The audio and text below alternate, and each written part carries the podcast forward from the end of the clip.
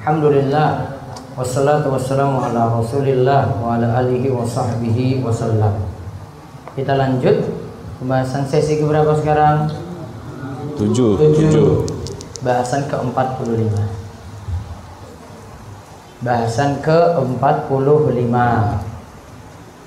Judulnya Al-Quran lil ahya la lil amwat. Al-Quran itu untuk orang yang hidup Bukan untuk orang yang sudah mati Baca Allah berfirman, "Ini adalah sebuah kitab yang kami turunkan kepadamu yang penuh dengan berkah, supaya mereka mau memperhatikan ayat-ayatnya dan supaya orang-orang yang mempunyai pikiran mendapatkan pelajaran darinya." Quran surat Sad ayat 29.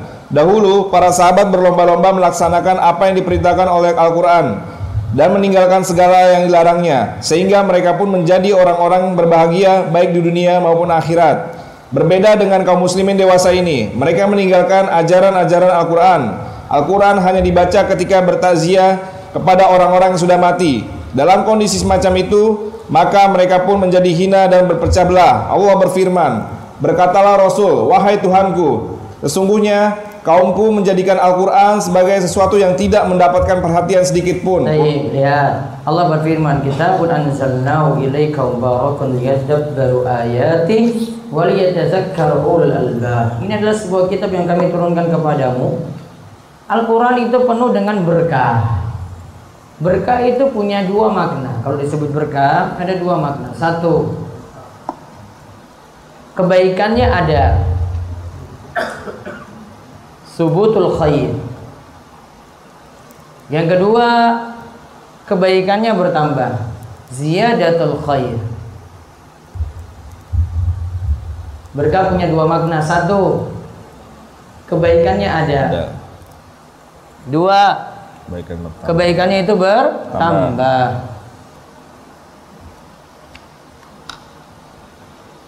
Nah, lalu lihat. Di sini dikatakan dalam ayat Al-Qur'an itu diturunkan supaya kita bisa tadabbur. Dan supaya kita bisa memikirkan apa yang ada dalam Al-Qur'an tadi. Berarti tujuan Al-Quran itu diturunkan bukan hanya dibaca saja, namun untuk tadabur, merenungkan ayat-ayat yang ada. Dan faktor yang menyebabkan kita merenungkan ayat-ayat yang ada adalah pahami dulu ayat tersebut. Dan jalan memahami paling bagus adalah kalau kita membuka kitab-kitab tafsir. Membuka kitab apa? Tafsir. Nah, dahulu para sahabat berlomba melaksanakan apa yang diperintahkan oleh Al-Quran. Mereka itu tidak lampaui 10 ayat dulu sebelum pahami, lalu amalkan. Dan meninggalkan segala yang dilarangnya. Sehingga mereka pun menjadi orang-orang yang berbahagia. Baik di dunia maupun di akhirat. Berbeda dengan kaum muslimin saat ini mereka kalau ziarah, kalau takziah itu baru Al-Qur'an dibaca untuk orang mati. Jadi ngertinya baca Al-Qur'an itu kalau ada orang mati saja. Ada yang meninggal dunia saja. Itu kata Syekh Muhammad bin Jamil Zainu. Ya, itu baru pegang Al-Qur'an. Itu baru hafal Yasin. hafal atau enggak? Boleh enggak hafal Yasin? Boleh. Sudah belum? Belum.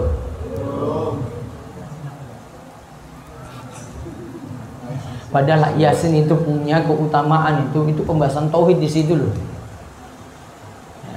Makanya dikaji di Darussul ini setiap malam Kamis itu. Malam Kamis ganti bahas Yasinan. Tafsir surat Yasin. Kita sudah bahas sampai sudah hatam ini dua kali ini sekarang. Lagi kali kedua. Sekarang ayat 63 sekitar itu.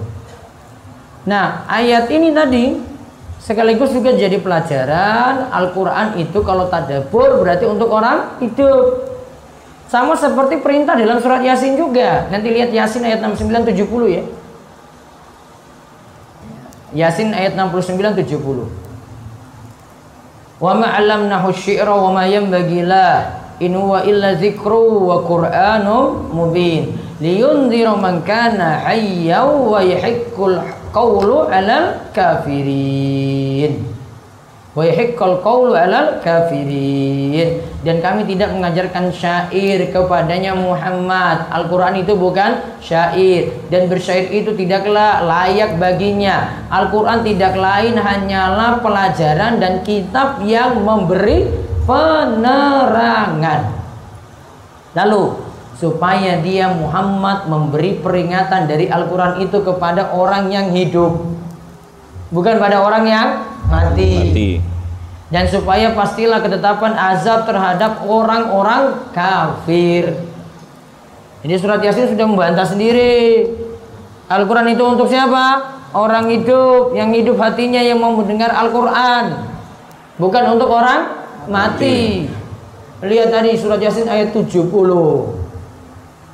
Makanya hafal surat Yasin itu jangan cuma hafal aja ulang-ulang. Namun kaji juga tafsirnya itu di ngaji. Penting itu kaji tafsir surat Yasin. Masya Allah pelajarannya itu luar biasa itu pelajaran akidah yang kita dapat di dalamnya. Nah, lihat Al-Furqan lagi 30. Wa qala Rasul ya Rabbi inna qaumi takhadhu hadzal Qur'ana mahjura. Wahai Tuhanku sungguhnya kaumku menjadikan Al-Quran sebagai sesuatu yang ditinggalkan Mereka tidak memperhatikan Al-Quran sedikit pun Coba lihat keterangannya di bawah Allah menurunkan Al-Quran tidak lain adalah untuk orang-orang yang masih hidup agar mereka mengamalkannya dalam kehidupan sehari-hari. Jadi Al-Quran diturunkan bukan untuk orang-orang yang sudah mati karena orang-orang yang sudah mati itu telah terputus segala amalnya. Mereka sudah tidak mampu lagi membaca Al-Quran apalagi mengamalkan isinya. Nah ditulis alasannya. Kenapa Al-Quran itu tidak untuk orang mati? Karena orang-orang yang sudah mati Telah terputus Amalnya. amalnya. Garis bawahi. Mereka sudah tidak mampu lagi membaca Al-Quran Apalagi mengamalkan isinya. Garis bawahi lagi. Terus padahal Pahala bacaan Al-Quran seseorang tidak akan sampai kepada orang yang sudah mati kecuali bacaan dari anaknya karena itu sebenarnya hasil dari usaha orang tuanya yang telah meninggal. Nah lihat garis bawahi lagi Pahala bacaan Al-Quran seorang tidak akan sampai kepada orang yang sudah mati Kecuali bacaan dari anaknya Padahal kalau disuruh baca yasinan Anaknya itu ngurus wedang Masak di belakang Iya kan? Betul nggak? Tuh Ngurus belakang Baca nggak? Tetangganya yang baca Tahu niatannya ikhlas apa? Gule amplop paham berarti BCAN aja yang dicari Ajar. Iya kan? Iya. Betul nggak? Kalau nggak dikasih amplop mau nggak baca? Nah, berarti wes gampang berarti niatannya. Anak perlu cari amplop nggak kalau anak baca? Anaknya baca tadi, perlu cari amplop nggak? Ngapain waktu orang tua saya sendiri? Betul nggak mbak? Oh dengarkan, tak kira turu. Betul nggak ini yang dia bilang ini? Betul, makanya. Enggak, enggak maksud kok. Baper itu namanya. Kayak gitu itu kalau ngaji dengan sepuh-sepuh itu dibantah di tempat. ah, ngeles jojo aku ya. Lihat tadi. Ini kritikan luar biasa dari beliau coba lihat. Anaknya itu baru manfaat. Ya, buktinya kalau di masyarakat kita anak sibuk di mana coba? Mendak dapur. Padahal kalau anak baca lebih ikhlas itu, ya Allah bacanya serius gitu. Dia baca nangis-nangis lihat dengar orang tuanya meninggal, ya dia serius lagi. Gak mungkin dia cari-cari yang lain itu. Ikhlas nih supaya nyampe ini bacaan ini. Betul nggak? Namun kalau harap dari orang lain, tahu orang lain niatannya ikhlas dari mana coba? Mau tahu orang lain niatannya ikhlas dari mana? Kalau tahu niatannya ikhlas saja, gampangannya coba. Dia bisa baca seperti itu sampai setahun gitu bisa nggak? Enggak kan? Nggak mau. Tunggu apanya dulu? BCA-nya dulu, amplopnya dulu. Ada nggak? Kalau nggak ada, mau baca? Mau baca nggak pak? Oh, enggak coba lihat itu. Nggak mau. Mikir. Wah, apalagi pas bulan ruah itu. Wah, orderannya itu banyak sekali ya. Iya toh mbak, mana ini sebelah simbah ini? Yang paling orderan paling banyak bulan apa? Hah? Bulan apa yang paling banyak? Syaban ruah toh? Iya kan? Kenapa bulan ruah paling banyak? Oh, hajatannya orang meninggal untuk kirim-kirim untuk arwah gitu. Pas bulan ruah, makanya disebut ruah. Tuh, hikmahnya kayak gitu. Jadi kalau mau dapat BCN paling banyak bulan ruah itu. Wow, orderanmu itu sampai nggak bisa nangan itu. Oh, tunggu Pak, nanti jam rolas saja Pak. Ini masih ada lagi jam 3, masih ada lagi jam 6, masih lagi bar ngisa. Iya kan? Tak bongkar pokoknya sekarang. Ini kandangku dewe kok. Ya, tak bongkar ini dari dulu tahan-tahan ini. Pas ketemu yang ngomong dia kok bukan saya. Ini saya yang ngomong bukan saya. Cuma bila-bilain aja. Dan juga kalau di sini dilakukan coba orang meninggal, ya kalau sudah nggak bisa lakukan hajatan lagi coba, wongnya miskin. Apa yang dilakukan setelah itu? Kalau nggak punya biaya, biar tetap terlaksana gimana coba? Punya kambing yo kambingnya dijual, punya sapi yo sapinya dijual, nggak punya apa-apa, ngutang. Untuk jalankan itu tadi. Hari ketiga, ketujuh, ke empat puluh, ke seratus, terus seribu pindah pesan. Ya terus terus sampai tiga. Baru setelah itu pasang kijing. Pasang kijing kapan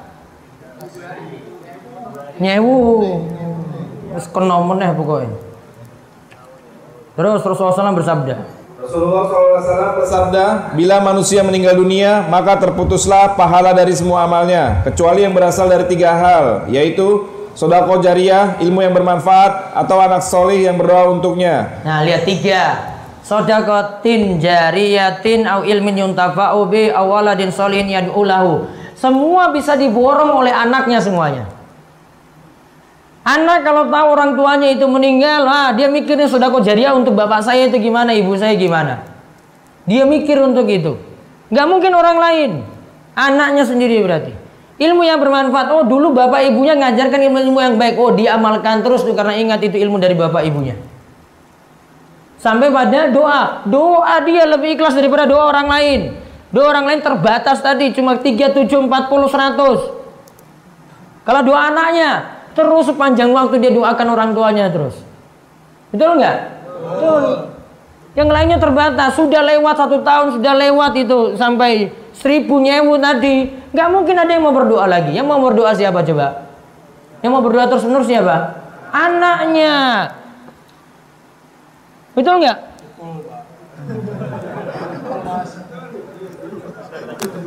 Terus Allah juga berfirman. Allah juga berfirman, dan sesungguhnya seseorang itu tidak akan mendapat selain dari apa yang telah diusahakannya. Quran surat An-Najm ayat 39. Nah, kita lihat perkataan ulama Syafi'i, Ibnu Kasir Syafi'i Tulen. Jenengan bukan Syafi'i Tulen, ini Syafi'i Tulen ini Ibnu Kasir. Baca perkataan Ibnu Kasir. Ibnu Kasir ketika menafsirkan ayat di atas berkata, Sebagaimana dosa seseorang tidak bisa dipikulkan kepada orang lain, maka begitu pula dalam urusan pahala. Seseorang tidak bisa mendapat pahala kecuali hasil dari amalannya sendiri. Dan dari ayat di atas pula Imam Syafi'i mengambil kesimpulan bahwa pahala membaca Al-Quran tidak bisa dihadiahkan atau dioper, dioperkan kepada orang-orang yang sudah mati karena itu bukan hasil usaha dan amalan dia. Nah, garis bawahi dulu itu sebelum lewat. Imam Syafi'i simpulkan pahala membaca Al-Quran tidak bisa dihadiahkan atau dioperkan kepada orang yang sudah mati. Garis bawahi tebal-tebal. Sudah itu. Yang bilang siapa? Ibnu Kasir, Syafi'i Tulen. Yang bilang nggak nyampe siapa? Imamnya, Imam Syafi'i. Ya, Imam Syafi'i itu tulen itu. Kalau mau bilang Imam Ahmad nyampe. Namun kalau Imam Ahmad kamu jadi Wahabi dulu. Imam Ahmad Wahabi. Ya kan? Hmm, dari Saudi sana kan semuanya. Walaupun Wahabi ya, si eh, Muhammad bin Abdul Wahab datangnya belakangan. Namun kalau orang bilang Imam Ahmad juga Wahabi juga kan? Kalau Muhammad bin Abdul Wahab itu belakangan datangnya. Kalau mau bilang nyampe itu cuma Imam Ahmad. Imam Ahmad tuh katakan bacaan Al-Quran nyampe untuk orang mati. Makanya jadi hambali dulu. Ya, jadi hambali ki ora kunutan gitu. Hambali tulen. Ubah. Jangan milih wah di pramuka tadi di sini senang di sana senang. Arah apa? Kalau nggak kunut, ya itu tadi pilih Imam Ahmad berarti nyampe. Berarti kalau kunutan milih Imam Syafi'i. Tulen ini Imam Syafi'i yang ngomong langsung. Paham ini? Hmm. Padahal kita ini ngaku Syafi'i ya, aku Syafi'i tulen. Terus amalnya gimana? Wah Imam Syafi'i beda dengan kamu. Ini nggak bahas ulama Syafi'i ya, ini bahas imamnya ya. Ulama Syafi'i punya beda pendapat. Namun kalau imamnya ini pendapatnya, ini pendapat Imam Syafi'i itu lain ini. Mungkin langsung di Ibnu Kasir, bukan di tafsir Ibnu Kasir ada. Ya, kalau mereka baca ini mulai lompat ini, lompat ah ini jangan dibaca ini nanti kena lagi kita salah nanti ritual kita. Di bukunya ada, kitabnya enggak, enggak dihapus. Ada di kitabnya, tidak disembunyikan. Kamu sembunyikan jadi orang Yahudi kalau kamu sembunyikan berarti. Yahudi itu sembunyikan kebenaran. Ada di dalam kitab mereka hukum rajam, mereka bilang nggak ada hukum rajam, ditutupi dengan tangannya itu hukum rajam. Ini ada di tafsir Ibnu Kasir, penjelasan ini nggak mau dibaca. Itu kalau jadi sapi sapi itu len, Syafi tulen untuk tukunutan, terus apa lagi? Duduknya pokoknya rokat terakhir, tawarruk. Terus apa lagi? Syafi tulen tuh banyak ini. Sholat maghrib isya, sholat maghrib antara azan dan iqomah itu cuma satu waktu sebagian pendapat syafi'iyah. Jadi habis azan maghrib langsung iqomah. Itu. Kalau yang asas ini syafi'iyah itu cuma di Indonesia Timur itu paling banyak. Kalau Jawa Timur saya kurang ini karena nggak tinggal di Jawa Timur. Kalau saya lihat di Indonesia Timur itu paling syafi'iyah itu. Terapkannya itu persis sama dengan di kitab-kitab kuno itu. Amalianya keseharian. Jadi saya baru sadar ketika buka ini. Iya ini amalia saya waktu kecil ini. Ya. Buka lagi, oh iya ini ada lagi. Semua ada di kitab-kitab syafi'iyah. Itu diamalkan di Indonesia Timur sana. Azan iqomah untuk sholat maghrib itu nggak ada nggak boleh lama langsung azan setelah itu iqomah satu waktu saja Syafi itu lain amalkan benar itu terus oleh karena itu oleh karena itu Rasulullah Shallallahu Alaihi Wasallam tidak mengajarkan hal tersebut kepada umatnya, tidak menggairahkan mereka untuk melakukannya, dan tidak pernah memberikan petunjuk kepada mereka baik dari nas yang tegas maupun dengan sekadar isyarat. Demikian juga tidak pernah diriwayatkan bahwa para sahabat melakukan hal semacam itu. Kalau perbuatan semacam itu adalah suatu kebaikan, niscaya mereka akan lebih dahulu melakukannya. Nah, lihat kaidahnya gini berarti. Rasul tidak lakukan centang. Para sahabat tidak lakukan centang lagi. Berarti kalau kita lakukan bid'ah. Ada peluang nggak? Punya peluang mereka lakukan, namun kok nggak dilakukan? Kok kita lakukan? Orang mati ada nggak di masa Nabi SAW? Ada kan? Ada. Namun kok nggak lakukan? Padahal punya peluang kan untuk lakukan? Punya peluang nggak? Punya. Beda dengan mengumpulkan Al-Quran. Karena wahyu masih turun. Rasul belum itu lakukan. Para sahabat baru kumpulkan. Ya, baru sekarang kita punya mushaf. Itu beda pembahasannya. Ya, dulu madrasah belum ada, sekarang punya kepentingan, punya madrasah-madrasah. Dulu belum urgen karena masih ada ulama-ulama. Sekarang biar ilmu terjaga, ada madrasah, sekolah-sekolah seperti itu. Wajar-wajar saja.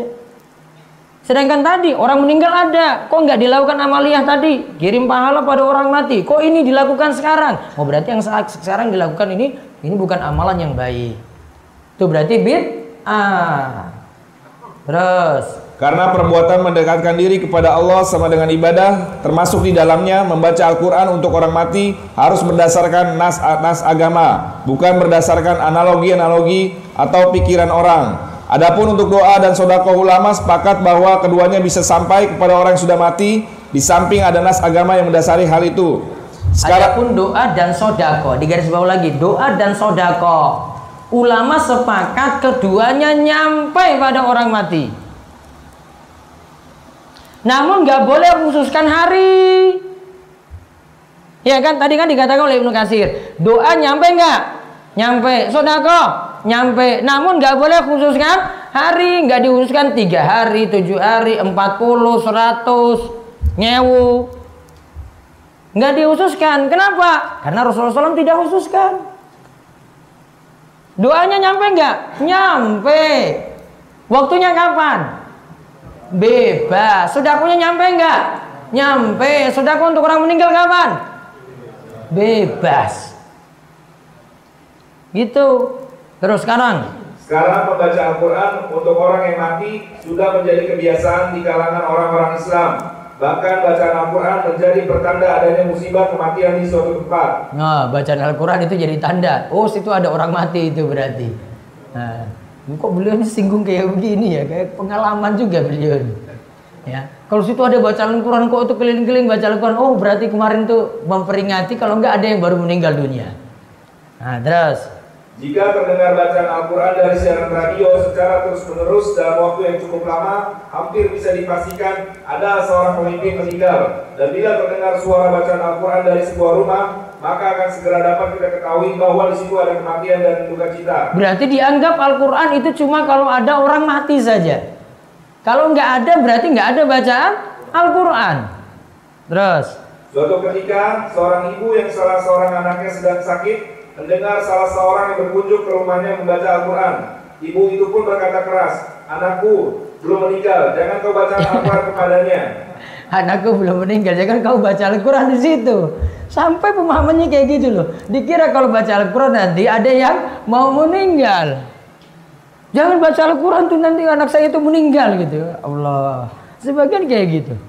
Terus pernah ada? Pernah ada seorang wanita mendengar surat Al-Fatihah dibacakan dari sebuah siaran radio. Dia lalu berkata, "Saya tidak suka mendengarnya karena bacaan itu mengingatkan saya kepada saudaraku yang telah meninggal yang waktu itu juga dibacakan Al-Qur'an seperti itu." Sebab pada asalnya manusia memang membenci kematian dan hal-hal yang mengingatkan pada kematian. Jadi kok malah benci surat Al-Fatihah dibaca loh coba lihat. Karena nggak mau ingat lagi, aduh nanti saya jadi teringat lagi dulu saudara saya meninggal itu dibacakan Al-Quran juga untuknya. Sampai jadi seperti itu.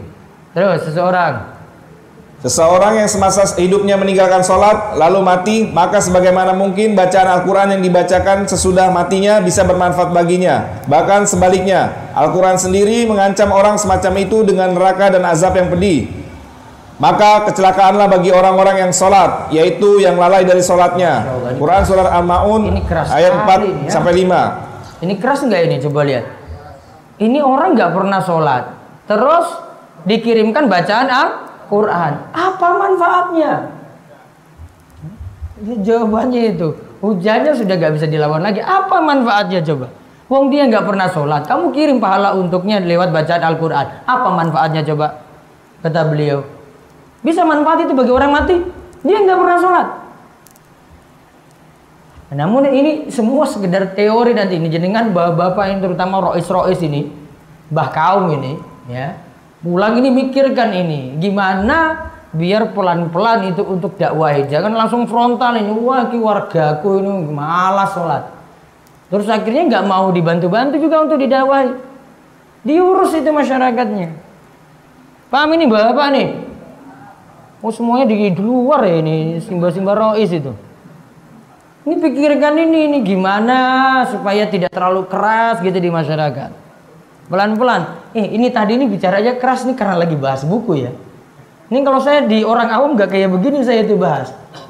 Pelan-pelan sekali. Ini cuma kali ini aja ini.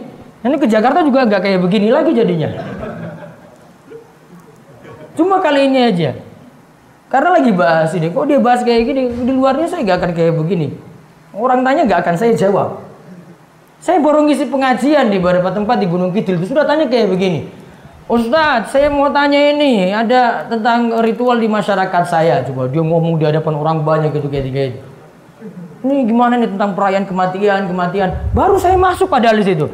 Ini pengajian pembukaan. Terus saya jawabnya gimana coba? Mau jawab gimana? Hah? Saya cuma jawab aja, dulu paham ya. Ini baru sekali pertemuan, tunggu pertemuan ke 10 J, baru saya jawab. Karena baru pembukaan. Karena ada gini, sebagian itu cari-cari masalah. Karena tahu Mbah Rois, Mbah Kaum hadir, dia ngomong pas di depan saya, biar yang lain dengar. Namun kan efeknya kan luar biasa kalau saya jawab. Efeknya apa coba? Besok Ustaz nggak usah ngisi-ngisi lagi di sini. Padahal ada perkataan yang lebih penting daripada itu saya bahas. Iya kan? Ada yang lebih penting. Jimat-jimat masih ada. Mana yang lebih penting coba? Bahas jimat apa selamatan kematian tadi? Jimat. Jimat itu syiriknya luar biasa. Kalau sedekah laut dengan sel dengan selamatan kematian mana yang lebih parah coba? Sedekah laut ya sudah. Ngapain saya bahas itu dulu? Ada yang lebih urgent kok. Ada yang lebih penting. Jadi mikir prioritasnya itu gimana. Sama antum pulang ke keluarga, jangan dulu bahas bab ke-45. Ini kan dari awal lagi loh. Ini kan bab-bab terakhir. Maka kalau ada keluarga yang nanya, bilang tunggu pertemuan ke-45 saja bu, ya baru dijawab. Sabar. Paham? Setuju? Ini kan urutan ini. Ini kan ada pelajaran akidah dasar dulu awal. Wah, akidah saja belum paham. Ya kan? Kemarin bahas dulu akidahnya dulu, baru nanti bahas syiriknya ya kan? Baru sifat-sifat munafik, baru kufur ya kan? Nah, baru masuk ini. Yang awal-awal belum langsung pulang ini dolala pinar ini sesat kamu itu Pak Bu. Pokoknya besok kalau saya mati nggak usah ngurus-ngurus itu selamatan kematian untuk saya. Uh, sampai kayak gitu anaknya itu pulang. Tunggu dulu. Paham ini mas-mas? Hmm. Kamu bilang kayak gitu, besok-besok nggak nikah-nikah juga loh itu. Efeknya ada. Kamu nih baru ngaji, ya, sudah jadi kayak begini gitu. Suruh nikah orang tua, wah nggak usah nikah aja dia itu. Sesat dia nanti. Paham ini mas-mas? Mana tadi sampai mana? Nah, baca lagi sisanya. Ayat di atas mengancam orang-orang yang suka mengakhirkan dan menunda-nunda sholatnya. Bagaimana bila dia malah meninggalkannya sama sekali? Nah, sudah uh, meninggalkan sholat tentu lebih parah daripada nunda-nunda. Tadi Al-Ma'un ayat 45 itu untuk orang yang nunda-nunda sholat. Undur waktu sholat sampai keluar waktu. Gimana lagi kalau nggak sholat? Wong itu diancam dengan fawailun. Wailun itu adalah lembah di neraka. Wailun, fawailun, wailun itu apa? Lembah di neraka. Terus ada pun hadis. Adapun hadis, bacakanlah kepada orang-orang mati di antara kalian surat Yasin. Nah, ikra'u ikra'u ala mautakum Yasin atau ikra'u Yasin ala mautakum. Bacakanlah surat Yasin pada orang yang mau mati di antara kalian. Lihat penjelasannya di bawah. Menurut Ibnu Qatan, setelah melalui penelitian yang sesama, hadis tersebut ternyata mudot tarib Mauquf dan Majul. Sementara Ad-Darqutni berkata, ini adalah hadis yang sanatnya mudotarib. Isinya tidak dikenal oleh para ahli hadis sehingga tidak sohi. Berarti intinya hadisnya beri catatan doib. Alasannya motori berguncang. Bisa jadi sanatnya itu tidak jelas atau isinya itu tidak jelas atau bertentangan dengan hadis yang lainnya. Berarti diamalkan gak surat Yasin ketika ada yang meninggal dunia? Tidak. Yang ada apa? Lakinu mautakum la ilaha illallah. Talkinkanlah orang yang mau meninggal di antara kalian dengan kalimat la ilaha illallah. Ini mau meninggal nih, bisikan dia la ilallah. La ilaha illallah. Sudah kalau dia sudah ucapkan, sudah jangan ngajak ngobrol lagi. Namun kalau Simba atau yang mau meninggal ini malah malah ngomong lagi, itu sapi saya sudah dikasih pakan apa belum? Oh, jenengan talkinkan lagi. La ilaha illallah sampai jadi kalimat yang terakhir. Karena mangkana akhiru kalami la ilallah dakhalal jannah. Siapa yang akhir perkataannya adalah kalimat la ilallah maka dia akan masuk surga. Terus tidak ada keterangan? Tidak ada keterangan dari Rasulullah Shallallahu Alaihi Wasallam. Begitu juga dari para sahabat beliau bahwa mereka membacakan kepada orang-orang sudah mati baik surat Yasin, Al-Fatihah, ataupun surat-surat dari Al-Quran lainnya yang dianjurkan oleh Rasulullah Shallallahu Alaihi Wasallam kepada para sahabat beliau bila telah selesai menguburkan mayat adalah sebagaimana dikatakan oleh beliau mohonkanlah ampun untuk saudaramu dan mintakanlah dia keteguhan dalam menjawab karena sekarang ini dia sedang ditanya Salah seorang dai berkata mengingatkan, "Celaka kamu, wahai orang yang telah mengaku muslim. Kamu tinggalkan Al-Qur'an semasa hidupmu. Kamu tidak mau mengamalkan isi yang terkandung di dalamnya. Tetapi ketika ajalmu telah dekat, Orang-orang membacakan kepadamu surat Yasin agar kamu meninggal dengan mudah. Sebenarnya Al-Quran itu diturunkan untuk pedoman hidupmu atau untuk mempermudah kamu mati. Nah, di garis bawahi lagi yang terakhir. Al-Quran itu diturunkan untuk pedoman hidupmu Atau apa? Untuk mempermudah kamu mati. Itu kan jadi tanda tanya. Kalau Al-Quran pedoman hidupmu berarti dibaca terus, diamalkan. Kalau untuk mempermudah mati, berarti nanti kalau mau meninggal dunia saja baru baca Yasin atau surat lainnya. Terus Rasulullah Rasulullah Wasallam tidak mengajarkan kepada para sahabatnya agar mereka membaca Al-Fatihah ketika memasuki kuburan. Tetapi yang beliau ajarkan adalah agar mereka membaca semoga keselamatan tercurah untuk kalian, wahai para penghuni kubur, dari kalangan orang-orang beriman dan orang-orang Islam. Kami insya Allah juga akan menyusul kalian. Aku memohon kepada Allah agar memberi keselamatan kepada kami dan kepada kalian. Doa di atas terdapat dalam hadis yang diriwayatkan oleh Muslim dan lainnya. Nah, kalau masuk kubur bukan bacakan surat Yasin, namun bacakan doa ini. Assalamualaikum ala diyar minal mu'minin wal muslimin wa inna insyaallah bikum lalahikun. As'alullahu lana wa lakumul al-afiyah. Jadi apa yang diamalkan ketika kita ziarah kubur? Baca doa ini, doakan orang yang meninggal dunia. Adapun bacakan surat Yasin pas di kuburan tidak ada dalilnya. Apalagi tadi mengingat perkataan Imam Syafi'i, bacaannya tadi tidak sampai pada orang mati. Terus di bawahnya. Hadis di atas mengajarkan agar kita mendoakan orang-orang mati, bukan malah kita berdoa dan meminta pertolongan kepada mereka. Allah menurunkan Al-Quran agar dibacakan kepada orang-orang yang masih hidup agar mau mengamalkannya. Allah berfirman, agar dia Muhammad memberi peringatan kepada orang-orang yang masih hidup hatinya dan supaya menyampaikan ketetapan azab kepada orang-orang kafir. Quran surat Yasin ayat 70. Nah, tadi yang disebutkan liyundziru man kana hayya wa yahiqqal qawlu 'alal kafirin. Al-Qur'an itu untuk peringatan bagi orang hidup. Pedoman untuk orang hidup ya bukan untuk orang mati. Terus di bawahnya lagi. Adapun orang-orang yang sudah meninggal maka mereka sudah tidak lagi bisa mendengar bacaan Al-Qur'an dan tak mungkin mengamalkan isinya. Oleh karena itu untuk apa dibacakan kepada mereka? Wahai Allah berilah kami kekuatan untuk mengamalkan Al-Qur'an sesuai dengan petunjuk Rasulullah Shallallahu alaihi wasallam. Baik indah. Selesai sesi keberapa? Tujuh Sebenarnya nanti setelah rekreasi ada sesi sore lagi, namun sore saya hapus biar istirahat. Besok baru dipadatkan lagi. Ini cuma sisa berapa bab aja ini. Ya, cuma sisa berapa bab aja. Insya Allah Senin rampung. 46 sampai 53. 5 plus 3 8. Nah, itu cuma sampai siang aja selesai.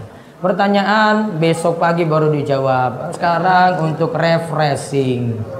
Biar nggak tegang terus Tadi kok ini Ustadz nih bantah-bantah kami semuanya. Nah, biar refreshing dulu. Disogok itu setelah kajian itu namanya. Ya. Gak disogok sate, disogok air laut. Baik, nanti kegiatannya kita ke desa Botodayaan di balai desa ngaji. Ya, terus setelah itu ke pantai Wediombo dekat dari balai desa Botodayaan tadi. Nanti persiapan jam setengah delapan semua sudah kumpul di bawah ya. Ya, habis ini mudah-mudahan sarapan sudah siap. Insya Allah cukup waktunya. Iya mandi masih bisa. Mandi dulu mau makan habis itu sudah siap. Mandi cakep-cakep, ganteng-ganteng, ya itu baru jalan. Baik, kita tutup dengan doa kafaratul majelis. Subhanakallahumma bihamdika asyhadu an la ilaha illa astaghfiruka wa atubu ilaik. Assalamualaikum warahmatullahi wabarakatuh. Setengah delapan semua kumpul di bawah ya. Sore nggak ada sesi lagi.